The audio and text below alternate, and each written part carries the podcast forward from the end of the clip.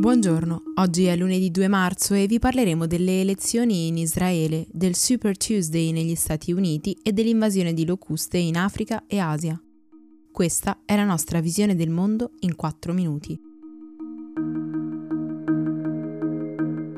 Oggi si svolgeranno le elezioni politiche in Israele. Si tratta del terzo voto in un anno dopo quello di aprile e di settembre 2019, in cui nessun partito ha raggiunto una maggioranza sufficiente per governare e le trattative hanno portato a un nulla di fatto. Questa volta, dopo mesi di difficoltà, il primo ministro Benjamin Netanyahu sembra il favorito. Secondo i sondaggi avrebbe il 44% dei consensi davanti all'avversario Benjamin Gantz, fermo al 35%. Il Premier è riuscito a riconquistare parte dell'elettorato grazie a una campagna elettorale incentrata sull'espansione delle colonie e sul controllo di Gerusalemme, aiutato dall'alleato Donald Trump che con la sua proposta di pace, del tutto filo israeliana, ha riacceso le speranze dei nazionalisti.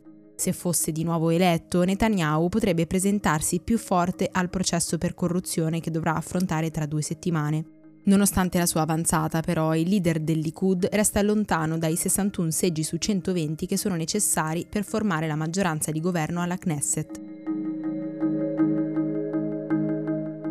Domani per tutto il mondo sarà un normale martedì, ma negli Stati Uniti sarà il super martedì, il giorno in cui sono chiamati alle urne per le primarie i democratici di 15 stati, oltre ai residenti all'estero e quelli delle isole Samoa americane. Non è solo una questione di quanti stati, ma anche di quali. A votare saranno infatti, tra gli altri, californiani e texani che hanno diritto rispettivamente a 414 e 228 delegati.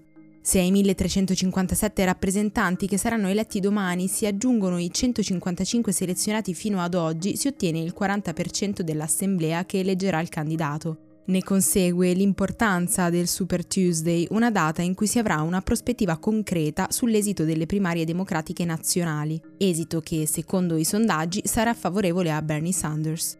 538 lo dà vincitore con una probabilità superiore all'80% in almeno 4 stati su 15, con un numero stimato di 587 delegati. Come negli altri casi, anche i repubblicani si recheranno ai seggi in diversi stati questo martedì, ma non essendoci alcuna gara, l'attenzione è focalizzata sui democratici.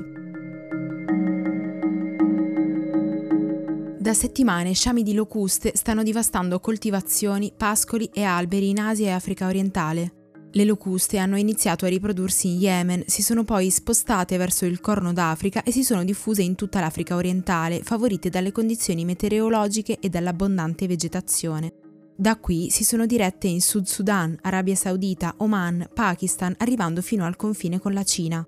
L'Uganda, di fronte alla minaccia, ha deciso di schierare i militari, mentre il governo cinese ha inviato alla frontiera un esercito di 100.000 anatre, già utilizzate come antidoto alle locuste. Secondo la FAO, molti paesi hanno bisogno di immediata assistenza.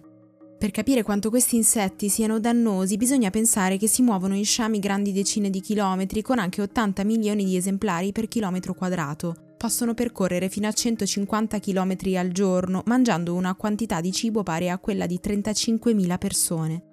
La loro ingombrante presenza è una consuetudine stagionale, ma quest'anno le temperature record e le piogge torrenziali causate dal cambiamento climatico hanno moltiplicato il problema. Non solo, sempre secondo la FAO, se non contenuto entro giugno il numero di locuste potrebbe aumentare di ben 400 volte, minacciando l'intera produzione agricola di paesi in cui milioni di persone soffrono già la fame.